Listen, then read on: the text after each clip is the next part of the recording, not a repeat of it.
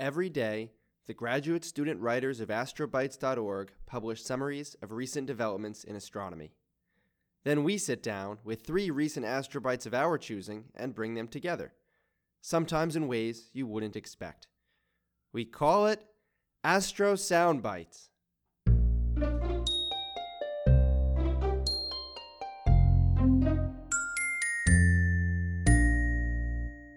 I'm Will Saunders. I'm a second year PhD student at Boston University where I study planetary atmospheres. I'm Alex Gagliano. I'm a second year PhD student at the University of Illinois at Urbana Champaign, where I study supernovae and other transient events. And I'm Malena Rice. I'm a third year PhD student at Yale University, where I study planetary systems and small bodies. You're listening to episode 9 Beyond the Grave. Guys, I, I gotta tell you, the, the past like few weeks, I've been kind of feeling like a zombie myself. I, I don't know. Maybe maybe it's this theme. Maybe it's reading all these astrobites about destruction, or maybe it's just the fact that I'm like buried in coursework at the moment. But I am just Mm. dragging today. Could, gots, I, I gotta get more excited about this. Help me help me get amped up about this theme. Help you get amped up. Well, okay, I'll start off by saying that any healthy uh, grad student lifestyle incorporates at least a modicum of work life balance. So I recommend sleeping enough and exercising and uh, incorporating healthy habits into your diet. Anyway, past that, I will say that this episode is exciting, first of all, because we're going to be talking about transients and supernovae, which I think are super cool. Y'all had your time with planets, and now we're moving on to supernovae, so thank you very much. I will take this time. And second of all, things become super exciting after their kind of proverbial death. I mean, there's a reason that people watch The Walking Dead. It's because undead things are exciting and they're cool and they're weird and they're foreign to us. You know, it's kind of an unnatural idea that things can come back after death, and that's what makes them so interesting to think about. All right, I, I totally buy Yeah. that. That's very cool. Yeah, it's a cool like Phoenix rising from the ashes kind of theme Mm. where like, you know, things don't have to die after death and it's not quite zombies because none of these things were quite alive in the first place, but Mhm. you know, it's still there's a lot of really interesting stuff in astronomy even after death, so so to speak. And it's actually a pretty apt analogy because Phoenix rising from the ashes, supernovae create a lot of ash and soot, and then right? Yeah, and yeah, usually yeah. you think of the phoenix as like a kind of a rising from the flames and I don't know, a thermonuclear explosion and then something happening afterwards is pretty cool to me. That that is pretty cool. All right. You know what? Maybe this is this is actually a, one of our more uplifting episodes where we show how how there's excitement even in destruction, and, and, and juxtapose the, the the most extreme parts of the human experience. N- nice. That's the spirit. All right. Oh, thanks for getting me excited. No problem. I'll have to incorporate some of these lines into my next proposal. yeah, I guess it depends who's reading it. I don't know if they'll go for it. All right. So should we get into things? Let's jump into it. Alex, Yeah. lead us off. All right, you got it. Okay, so I want to start off by talking about my astrobite, which is called Zombie Star Went Supernova Twice. you like that little inflection because there's a question mark at the end. by Ida Vergun, a PhD student in the Astronomy and Space Sciences Department at Istanbul University. And it's written about a paper by S. Woosley from 2018. Now, this paper looks at the supernova IPTF 14HLS, Very catchy which name. was yeah, how- right. Just How, did they name supernovae? What what is It- that? it rolls off the tongue. Uh, so I mean, it's similar nomenclature to naming planets, I imagine. PTF, Palomar Transient Factory, Oh. uh, Transient Facility, excuse me, that discovered it, and then the uh, And then of course 14 HLS. Why why not? so 14 was because it was discovered in September 2014. Uh, Okay. HLS, I think they just roll through letters in the alphabet based on how many they Oh. discovered in that year. Interesting. Okay, cool. So, looking at this on the screen, the, there's a lowercase i followed by a capital PTF, but the letters HLS are lowercase. I mean, that's just bizarre. You do not ask me about the uh, upper and lowercase no more. It looks like like someone's password, you know? there there are infinitely more interesting things about this supernova. Well, Alex, than thanks for how- sharing about your astrobite. Malena, why don't you I know why you wanted to talk about supernovae now. They're just so exciting. What a great was- it topic. was a sorry, mis- sorry. it was no, a it's a mistake. really cool idea. It's double supernova. Let's go. It was a mistake to get you so amped up at the beginning of the episode because we're not going to get through anything. all right, all right, come on. Let's let's let's bring it let's bring it back. Um, Okay, Alex, what's So- what's the deal with this weird supernova? yeah, so we're talking about IPTF 14 HLS. It was classified as a supernova, but it's weird. Now, to start off, it did not look weird when they first uh, discovered and classified it. It had lots of hydrogen in its spectrum, and so it was classified as a Type 2 supernovae. So, just to harken back to previous episodes, Type 1 supernova has little to no hydrogen present within its spectrum, and a Type 2 could have potentially lots of hydrogen. Uh, so the supernova went number two. Is that what you're saying? well, I don't condone bathroom humor on this podcast, if that's what you're implying. You had me cut multiple potty jokes from the script. Behind the scenes. You're very serious about that. All right. So this new supernova was really weird. Uh, in particular, most supernovae experience the kind of traditional one peak as it begins to explode, and then a gradual uh, decline over time. And that decline for a core collapse supernova takes about 100 days. This is normally, right? But this particular supernovae experienced not one, but five peaks in its light curve. And Wow. not only that, but it seems like it remained bright for around a thousand days. So about 10 times longer than your traditional core collapse supernova. That sounds so strange. Very, very strange. Is this the first one that's been seen like that? We think so, yeah. Wow. So I, th- there could be others in the literature where the light curves were not well documented. I mean, we have sparse mm-hmm. light curve information for lots of supernovae, but this is the one where very high precision uh, photometry was collected for this event over time, and it just the light curve goes all over the place. Wow. And not only that, but the derived temperature of the event stayed roughly constant instead of cooling as you would expect from material expanding outward from this explosion. Huh.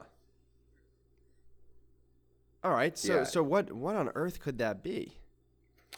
Well, first, we have to delve into archival data, which is what the astronomers did in this case, and they found that there's evidence of a supernova happening before at this exact same location in 1954. Look, just could it be in front or behind? How do they know it's like the same part of space? Yeah, it, it could be a binary too, right? Like even if it's in the same spot. So space is pretty vast, and we're still not at the resolution where we can detect every supernova. And so, if we could, it might be possible that we would find one that perfectly lines up with another one behind it. But in this case, it seems pretty unlikely. And Okay. uh, with respect to a binary system, we think that if one star goes supernova, it kicks the other one out of the system, out of the area. So you're not likely to find another one going supernova at the exact same location. Okay. Well, I mean, to to to prelude a little bit of what I'll talk about, if that's true, how do you end up with, uh, say, a white dwarf and a pulsar orbiting each other, or something like that, or or a or a pulsar and a and a uh, a regular star orbiting each other? Like that, those happen, right? Maybe those are like wide binaries, and so the supernova doesn't so strongly affect the companion. Okay. Interesting. Um, I'm not sure if I'm not sure. Like when you say the same location, do you mean like the exact same RA Dec? Like there is no um, difference where it could just be a wide binary. Yeah, so I think, I mean, even our astrometry isn't great enough for us to say that this is like the perfect exact same location. But I think it's close enough for us to say this is probably the same star doing something very strange over 60 years. Yeah. cool. And in any case, like the five peaks in themselves are super weird, even Right, if there right. wasn't the double supernova too. I agree. And this is what prompted them to look at archival data is finding this really weird phenomenon in the light curve to begin with. Yeah. So, now now that I have you all on the edge of your seat wondering what it could have been, right? It's so strange. Okay, yeah, I'm super curious now. Okay, so the author of this paper considered three potential models, and I, I don't know why I always feel like every time we talk about potential models, there's almost always three. Yeah, good things come in threes. Also, number. bad things come in threes. I don't know. They say things come in threes. Fair enough. Well, I'll, I'll describe the three models, and you can decide whether they're good things or bad things. so the three models are number one, that a supernova potentially interacted with the circumstellar medium around it. Number two is that this object was what's known as a pulsational pair instability supernova. And number three, magnetars. When in doubt, magnetic fields, you know? it's, it's true. All right. Um, this seems like a lot of jargon. Um, hmm yeah. So, all right. So, so break it down for us, piece by piece. Okay, so number one, circumstellar medium interactions. So it's thought that if a supernova plows into the low density medium around it, but that material is uh, extends for a fair bit very close to the supernova, that you can get efficient conversion of kinetic energy from the explosion to photons. And that could translate to us seeing a light curve that extends far longer than you might expect. But this model does not explain the phenomenon that was observed, the supernova that was observed in 1954. Hmm. Okay. So Okay. that moves us to model number two, which is potential magnetar models. So it's thought that if a star goes supernova, then the remnant can collapse into a very quickly spinning, highly magnetized neutron star that could additionally expel energy and power the light curve for longer than just the supernova event itself. But that still doesn't explain the 1954 supernova. So is there like Okay. like energy stored in the magnetic field and then it kind of gets released over time? Is that what they're saying? Right. So yeah, Huh. young magnetars are uh, very energetic and I think can flare multiple times. And so we talked about fast radio bursts. Mhm. These might be from young magnetars in the very turbulent periods in their lives. Okay. Okay, so that either of those could be maybe an explanation for the five peaks then. And so then hopefully the pair instability could explain the 1954 event. Is that true? Hopefully, yeah. So the pulsational pair instability supernova is has been of up to this point a lot of Yeah. words has been a theoretical concept, okay? So it's thought that when a star is 100 to 130 solar masses, a really really massive star is near the end of its life, then the temperature at its heavy element core can get so high that through quantum interactions, photons instantaneously get converted to electron positron pairs. So antimatter is actively created in the core of this Cool. star at the very end of its life. Hmm. So if this is true, then lots of photons are disappearing all at the same time at the very center of this star. And so radiation pressure that's holding the star upward drops precipitously. Okay? So, Whoa. yeah, so feeling a lot less pressure than it did before, the star immediately implodes, which increases the density at the center and ignites more intense burning at that core, which then causes it to expand. All right, I, I have a I have a few questions before you go any Yeah. further. This is really Yeah, yeah, this is really intriguing to me. Um, Mhm. So i it, this happens much more often for really massive stars, but why can't it happen for regular mass stars, just not as much? Yeah, so the thought is that you need a star pass a certain mass threshold in order to get temperatures high enough at the center to have this conversion from photons to electron positron pairs. If you have a smaller star, it's just not going to reach that critical temperature. All right, I see. So so the argument here then would be that this is like a singular event and we haven't seen this happen many times because you require such a high stellar mass for this to happen at all. And we don't see those very often. Exactly. Yeah. So there's there's a traditional pair instability supernova which after it collapses explodes outward in a supernova and it's catastrophic and there's nothing left. But the pulsational pair instability it collapses and then expands again.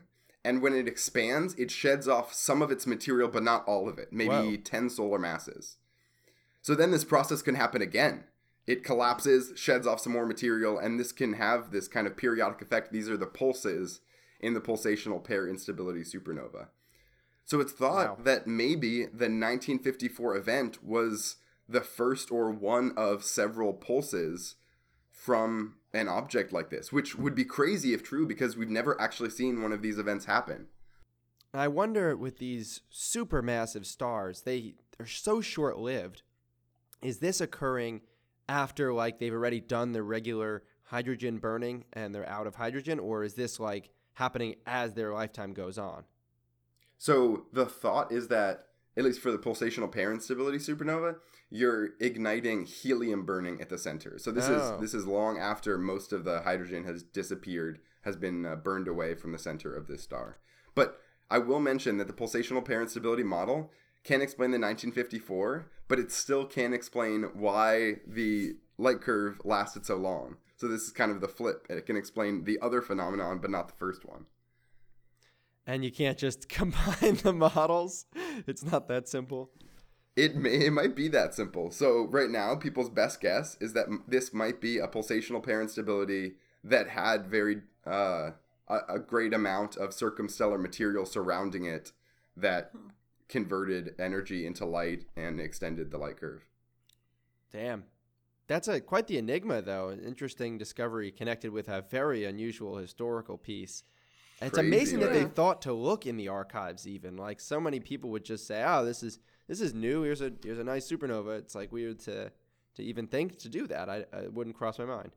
Totally, yeah. It's amazing to me that we have data like that from the 50s that we can look back on. Cool. I guess supernovae are pretty bright, so. They are pretty bright. All right, Malena, I think it's time for our uh, what is it called? Astro soundscape of the Astro Fortnite. I really don't remember what you said. last Bi-weekly. Bi-weekly something, something. Astro Space Sound.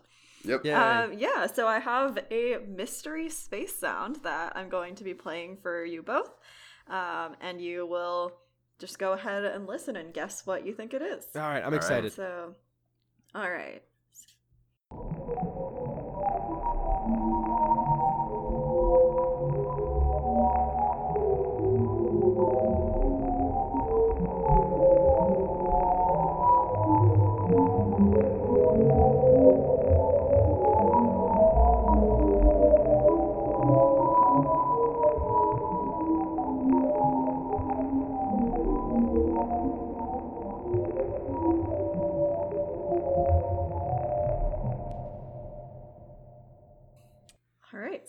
Think it is? Underwater computer noises from the 80s. Yeah, I know exactly what this is. This is this ah, it's a good eye. is this is the mating call of the intergalactic whale. I would recognize recognize those calls. That's a, that was a big discovery when they found the intergalactic whale a few years ago. Made the cover of Nature. Yeah, yeah. It really made some big headlines, didn't it? Honestly, I would believe it. But this is actually um, the sonification of a visualization of an HST image of a cluster of galaxies. And so Huh. um, in time, they're playing different sounds for different parts of the images where um, lower in the image is lower pitch and then higher in the image is higher pitch. And so the idea is that when you get to the center it is sort of like a lot louder. There's a lot of stuff in the middle of the image because you're at the center of the galaxy cluster. Uh, and then when you're at the edges it's sort of a little bit quieter. There is it's a much more dispersed region where you don't have quite so much stuff in your field. There aren't as many galaxies there. Does that make sense? Does the intensity of the light from a particular galaxy correspond to something in the sonification? Um, I don't think that the intensity does, but how compact the galaxy is makes a difference. And so if it's very compact, and if you see a star, for example, then it's a really short and very clear tone. And the more extended objects lead to these more extended tones. Cool. That's very so neat. we're hearing the sounds of different galaxies. Yeah. I've never thought of of uh, what, what did you say? Soundifying an image. What was the word you said?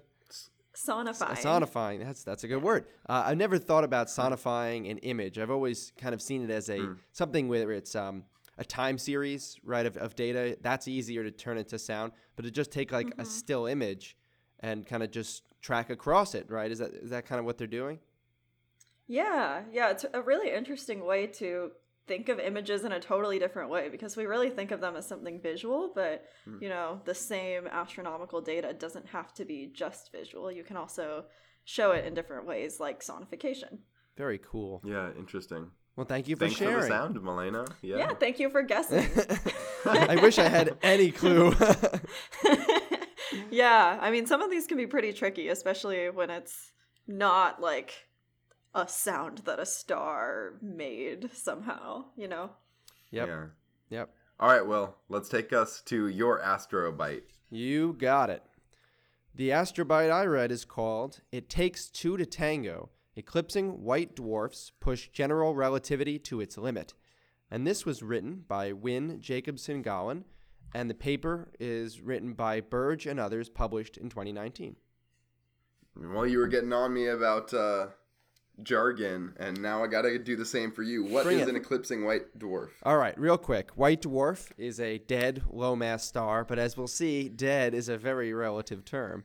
Uh, uh, binary means they orbit each other. It's two uh, white dwarfs. Eclipsing means they orbit each other in a plane along our line of sight. So they can take turns blocking each other. And as far as I understand, these are pretty rare.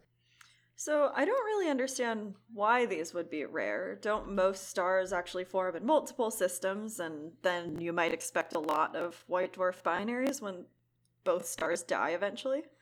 Yeah, I'll be honest. I don't have uh, an exceptional understanding of why um, you don't see white dwarf binaries that often. If I had to guess, I would say that because they're not going to be exactly the same mass, um, they're not going to have the same lifetime.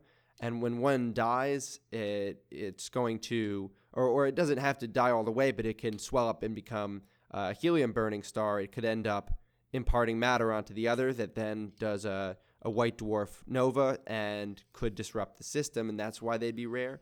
Um, that's my guess on it. I'll be honest, I, don't have a, a full understanding of the dynamics. So, okay, so let's move on with the astrobite. How do they find something that is as rare as you say it is? What they're using is the Zwicky Transient Factory, which is the successor to the Palomar Transient uh, facility that you talked about, Alex. It's an all sky survey. It searches for things that change on short time scale. And they found this object with a name that, you know, is a bunch of letters and numbers. It's ZTFJ1539 plus 5027. It's cool because it has a period of only about seven minutes. Very cool. Yeah. So, I'm guessing that has some implication for general relativity. Yeah, how, how'd you know? it was the title of your astrobite.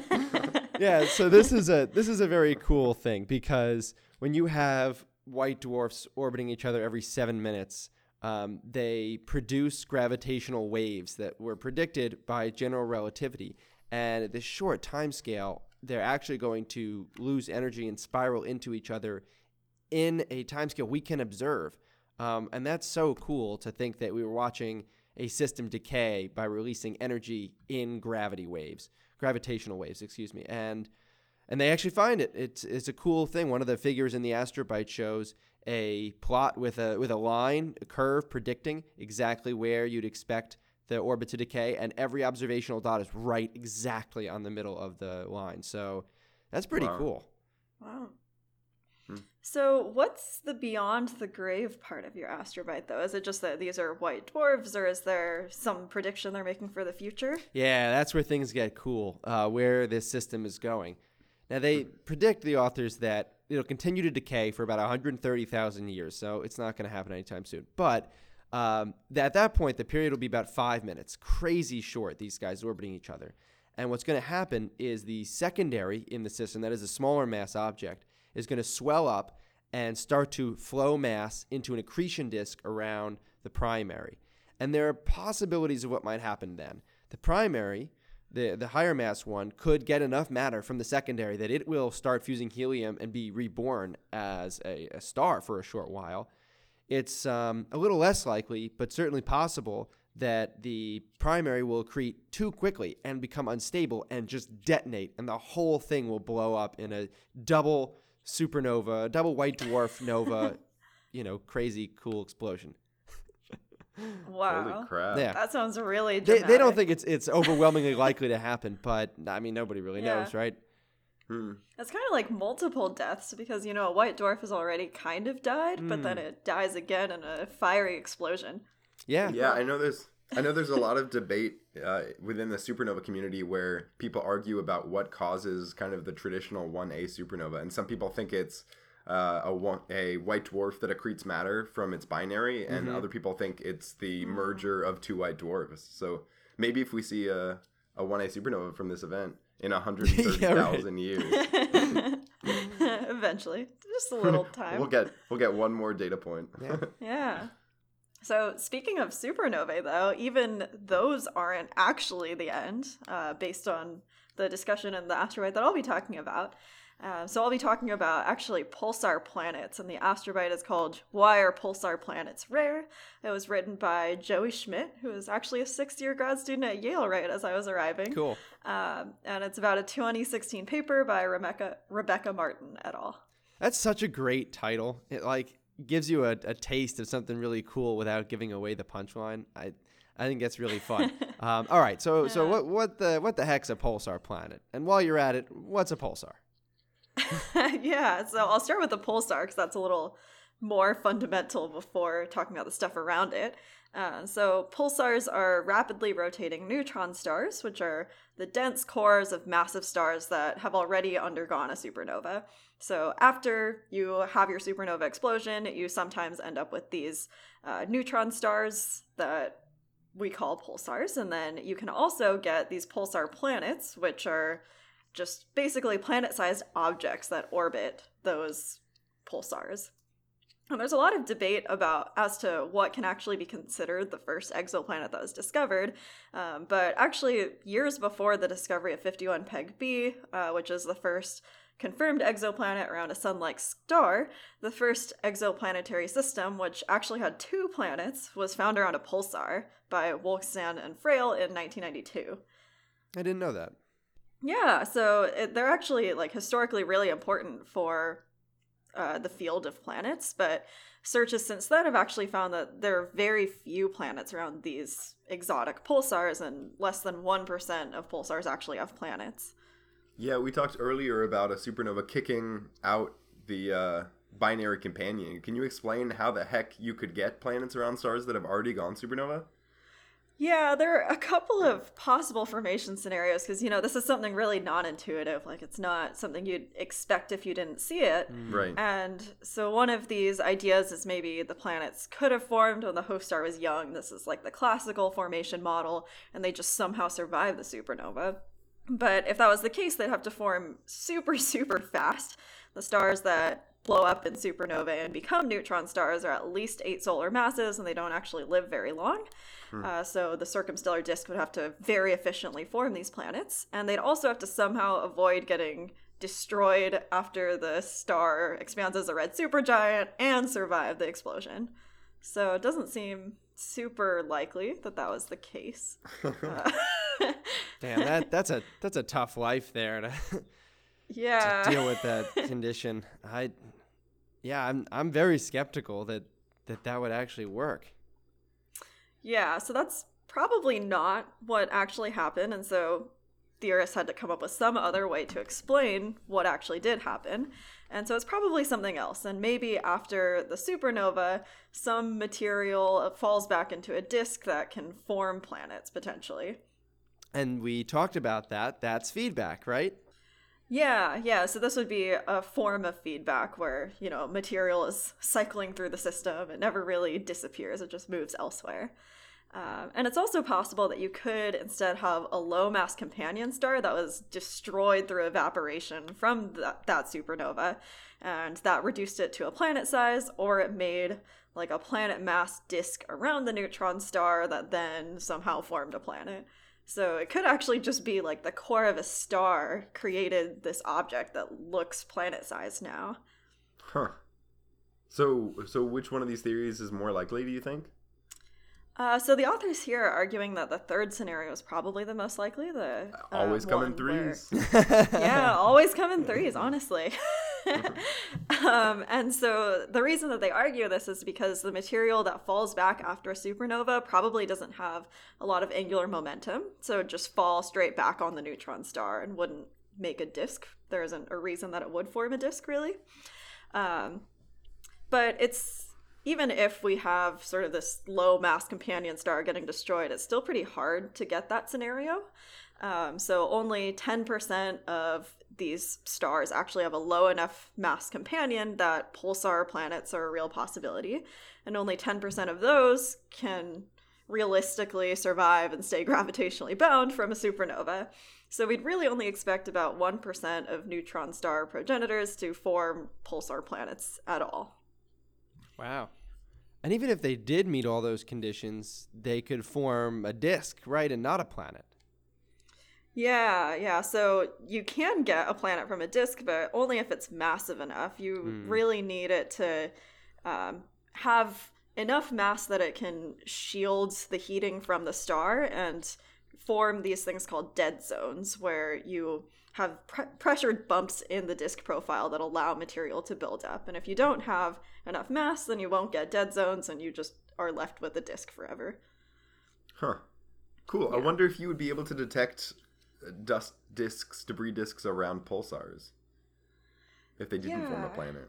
I, I'm pretty sure they've been found around white dwarfs, but I'm not sure if they've been found around pulsars. So, Cool. yeah, would be interesting to look for. There's also the question of whether they would be massive enough to find easily. So, Hmm. Right. and common enough. So that too. Like again, these these planets are pretty uncommon, but I'm not actually sure whether people have looked for disks. I think that'd be a really interesting topic to look into. If you hmm. have a disk around a pulsar, it's the the radiation from the pulsar is going to be so different than the radiation from a star. It, it's like it's so high, it's so high temperature. It's going to be too ionizing, right? Wouldn't it? Wouldn't it need to be a much much heavier disk to not get lost due to ionization from the radiation? Well, the radiation is only extremely intense along the the pulse as it sweeps past, right? Or am I wrong? Well, the whole thing is really Uh, hot, no? I think you're also thinking of maybe a gas disk, whereas I'm Hmm. talking more about like a dust disk. I see. So I think that it wouldn't be as affected. Although there is always like these debris disks are always being continually replenished if we see them because the radiation pressure from these stars is constantly blowing them out and it's not that strong but it's strong enough that they should be blown out on fairly short time scales. So yeah, I'm not sure if do pulsars have winds? Maybe? Yeah, oh, oh for not sure. I think they strong do. winds. I, I think they do. Um, I think pulsar wind is something I've heard before. Let's Google it. Hmm. Pulsar Huh. wind. Oh yeah, all right. pulsar wind nebula. Yeah, I, I've seen this thing before. Whoa, interesting. Um, it's a nebula found inside the shells of supernova remnants that is powered by pulsar winds generated by the central pulsar. So yeah. Okay. So they do have Yeah. winds. They probably have crazy strong winds because they're crazy. Yeah, yeah. Yeah. Yeah, so maybe even this dust like it that that makes me think that even if you form one of these disks, you probably wouldn't get a planet in a lot of cases because it would have to form really quickly Mm. before any of the dust is blown out or before much of the dust is blown out. So, Well, we're coming to the end of our new sme- segment of wild speculation with Will and Malena and Alex, which brings us to our one sentence summary. So, can you kick us off, Malena? yeah. Um, so pulsar planets are super metal, probably literally, since they're probably made of the cores of disrupted stars. And um, their formation requires a really specific set of phenomena, all aligning just perfectly, though, which explains why they're pretty rare. Um, so, how about you, Alex? What's your one sentence summary? You've got your supernovae, and then you've got your wannabe supernovae that spend decades trying to come up with creative new ways to explode, but always fall a little short of the mark. nice. Will? The close binary white dwarfs orbit each other so fast that we can actually watch their orbits decay by releasing gravitational waves. That is, until they either give birth to a new star or die for good in a glorious inferno. Infernos in space. I like that. Figure of speech. That's That's beautiful, though. You know, it's like a rebirth, and I feel like all of our astrobites in some way have been about rebirth, where you know death isn't the end. It's like there's these continual processes that just keep happening, and it it's pretty rare to actually get to a point where your astrophysical object is not going to do anything anymore. It seems like Yeah. there are so many things that could happen to it eventually if you wait long enough. So why is that? I think at least part of it is because of how efficient uh, feedback mechanisms are in the universe. So if something can never really die, it just gets reused and recycled in different forms, then you constantly see what seems like the end stages of something, but then its material gets recycled into something else and it just changes form. We see that again and again in astronomy. That's true. Okay. And I mean, nothing is really entirely isolated in astronomy. So if you wait long enough, it'll probably interact with something else. It might be an absurdly long time scale, but you'll eventually have something happen to it at least. I I think that's beautiful. I think that the the notion that everything leaves its mark on its surroundings in some way, shape, or form is a cool idea. I think it's true in in a large sense because there is so much that I mean I'm going to extrapolate this to to my own life. I think there's so much I don't realize I impact other people and and when you think about it like there's so much that you affect just by being a person. You don't have to change the world to actually change a lot of people. Um, and I think I think that is you know connecting well. I don't think it's a huge stretch to draw the analogy to the universe and say like when we're talking about things like you know fields and streams of particles, energy, and and these you know massive concepts, uh, radiation and, and what have you, that like it, nothing ever happens isolated, right? It's all it's all going to affect somebody else, some other object, um, and that that's a nice it's a nice idea. But you would you would think though, with space being so empty, maybe these are rare. Maybe these things that that you know have a exciting afterlife are not kind of the, the status quo. Yeah, it's true. We might just have sort of a bias where like we are interested in the cool shiny stuff where we see like ooh double Mhm. supernova and like cool unusual things, but that doesn't necessarily mean they're the norm. Uh, it could be much more common to have a lot more mundane things to do, or that end up being the end states of these objects. And I don't think that means that they'll never have an effect on other objects in the remainder of their quote unquote lifetime. Um, because, you know, it's like a universe scale butterfly effect where everything is going to somehow affect something else. Um, Mm. but yeah, I think not necessarily everything is going to have like flashy pulsar planets and like double Mhm. supernova and like exploding into another supernova after your stars die and things like that. I think it's also useful to remember that as astronomers, we live in the world of analogy. Hmm. So we talk about life cycles of different objects, but in reality, they're not alive in the sense that we are alive. And so their quote Right. unquote death is really just another stage in their life or stage in the life of this material as it's changing form. And we only think about that as a death because we have death in our own lives. Although when you think about it, we can be reborn as trees and stuff. So, you know, Hmm. it's like we are also part of that cycle because we too are made of material. Star stuff, some might say. Dust, perhaps, even. nice. Wow, I think It that's a just- beau- that's a beautiful sentiment to end this episode on. We are all made of star stuff. Everything is connected. yeah. Death is not the end. With that, we will conclude episode 9 of Astro Soundbites Beyond the Grave.